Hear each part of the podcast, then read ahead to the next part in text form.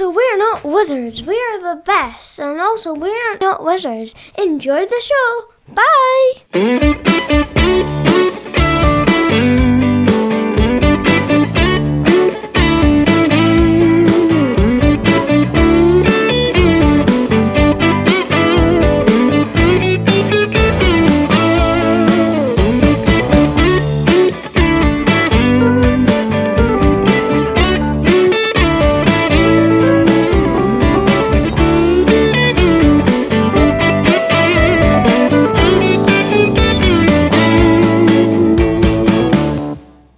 Mosaic Historia Civilization Forbidden Games Board Game Review.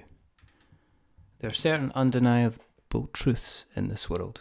At one point, you'll have tried on a hat and thought you looked amazing in it, but balked at the thought of buying the hat as you couldn't fully justify the occasions where you'd be wearing such an item. Secondly, you will at some point have played a civilization game and used it as a way to peacefully pass the time as you laid waste to your enemies and dragged your empire towards the modern world. Most Civilization games I've played seem to be extreme bedfellows with the original solo playing Sid Meier video game. I wonder if that's because as you grow as a nation, then the mere act of housekeeping your population and development can take a growing amount of time. Downtime itself can become something that kills the chance of playing well with others, and it's one of the reasons I end up walking away from a game of Through the Ages, as it was apparent this was going to be something that required hours to reach a conclusion, and being brutally honest, I wasn't in the mood to spend time on something that I was struggling to see as being fun. I know Through the Ages is a good game, but I was hankering for a light lunch rather than a Sunday roast, so I decided to grab a sandwich instead. Glenn Drover from Forbidden Games is trying to give you some taste of civilization without the stodge. The portions are smaller and more bite sized. You could almost say this is more tapas than turkey, more about building in smaller bites and chunks than committing to a four course meal. You guide your own civilization with the aim of being to generate the largest number of victory points at the end of the game. Build cities, ports, and wonders, enlist the help of armies, develop government, tax your citizens, and build your own technology engine to help you grow over time. You could put this in the camp of being a Euro style game, where the aim is to take actions that will result in you winning through points rather than domination or conquest, which is often the aim in other similar games. Once you set up the board, add all the tokens, you give everyone their own setup, select their leaders, and place their first cities, then you'll start the main actions of the game. I almost wonder if Mosaic actually. The name came partly down to how you play the game, as you only take one action per turn, building up your empire one little piece at a time, and it's almost as if you're adding to your own mosaic. Actions take place either on or off the main board, where you're either purchasing one of the cards or tiles that sit on the edges of the board, or alternatively, you carry out work on your own individual player board or bring new technologies into play as you gain pillars of civilization that are used to activate technologies that often offer even more newer pillars of civilization. You'll be wanting to add more cities to the various regions around the map, as they in turn allow you to collect resources that can increase production but also give you influence that become important during the empire scoring phases. Ideally, you're wanting to balance building the overall engine, so when you do produce stone, food, or ideas, the amount you make is enough to consider purchasing bigger and better things. Push yourself, and you'll be building wonders, projects, and grabbing civilization achievements that will help you gain points at the end of the game. Considering the sheer size of the board and the number of actions available, the game flow, kind of flows pretty smoothly and you'll have a good idea of where you want to aim for on your next move. As the game progresses and cards are drawn to fill up spaces, then the Empire scoring cards will appear, and at that point the game pauses to take stock and award victory points.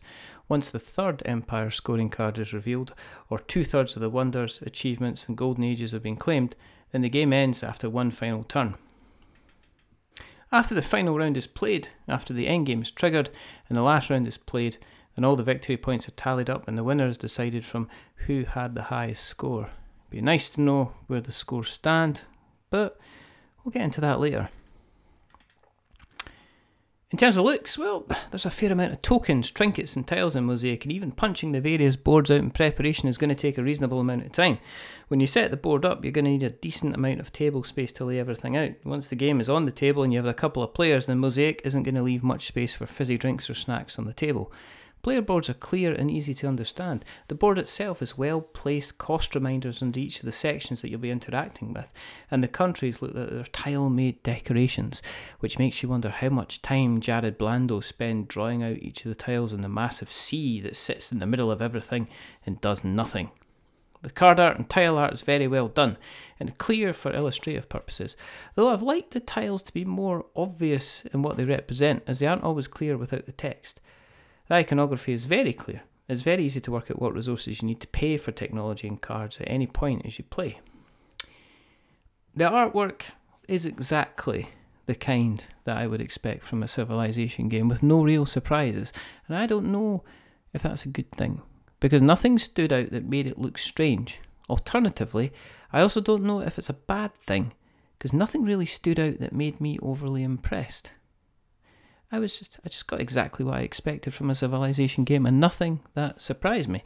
The illustrations on the cards and tiles fit in very well into the theme, and there's a huge number to look through which must have taken weeks, if not months, to produce. My only main gripe is the lack of some kind of score tracker either on the board or as a separate tracker, with the main scoring appearing as at least twice in the game before you get to final scoring.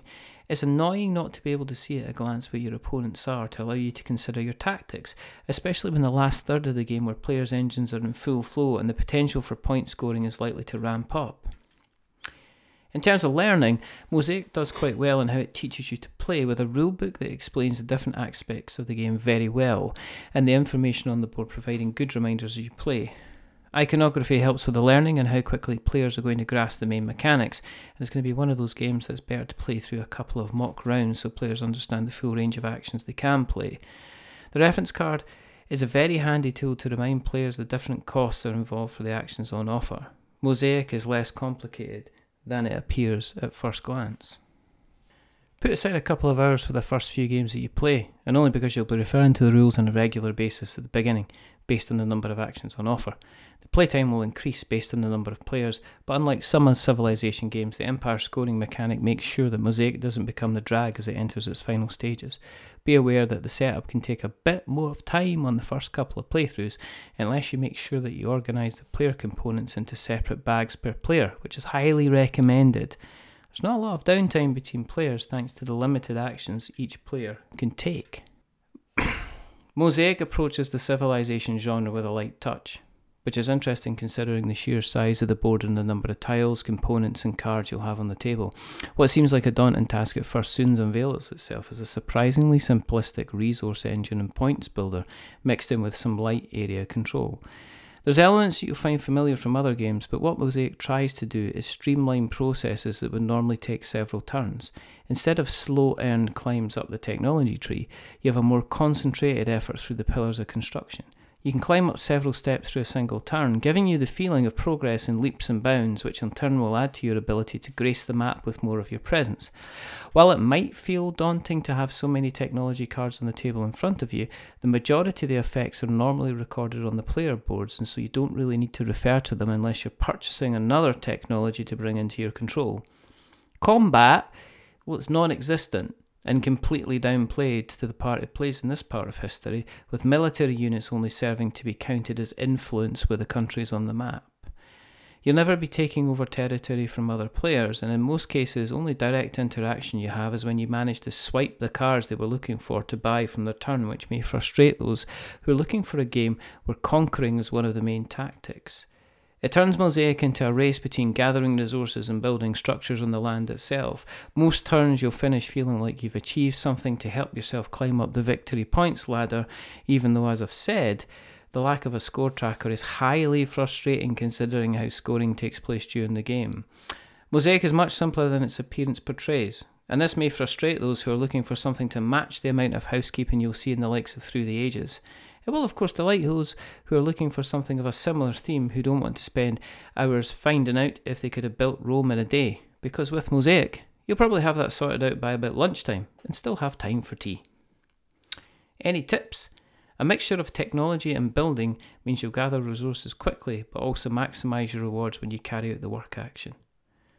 Designed by Glenn Drover, graphic design by Jacob O'Connery, cover artwork by Annie Stegg Gerard, and the map artwork by the wonderful Jared Blando. This review is based on the retail version of the game provided to us by the designer and publisher. We're not paid for this review, and we give a general overview of the gameplay so not all the mechanical aspects of the game may be mentioned. The majority of the games that we play are going to take a reasonable number of sessions and playthroughs to fully understand every possibility that they offer. We hope this write up gives you an idea of whether or not this game is something you'll consider playing or even adding to your collection. Our six degrees of expectation have been written to make it easier for you to find out what's important to you as a player. Even if you don't like something, hopefully it helps you decide if it's something that you should find out more about. We always suggest you check out a gameplay video to give you a better understanding of the game and how it's played. And as always, if you'd like to support more kind of written these audio pieces, then please consider backing us on Patreon at patreon.com forward slash we're not wizards. Thank you for listening. Stay safe. Roll sixes. Make something awful. Until the next time, goodbye.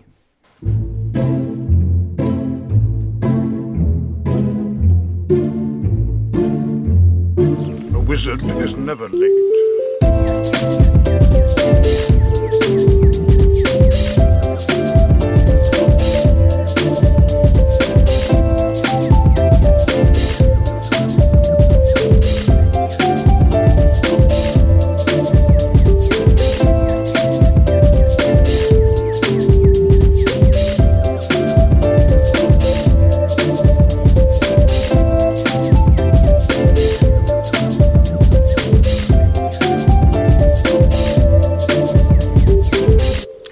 He early. He arrives precisely when he means to.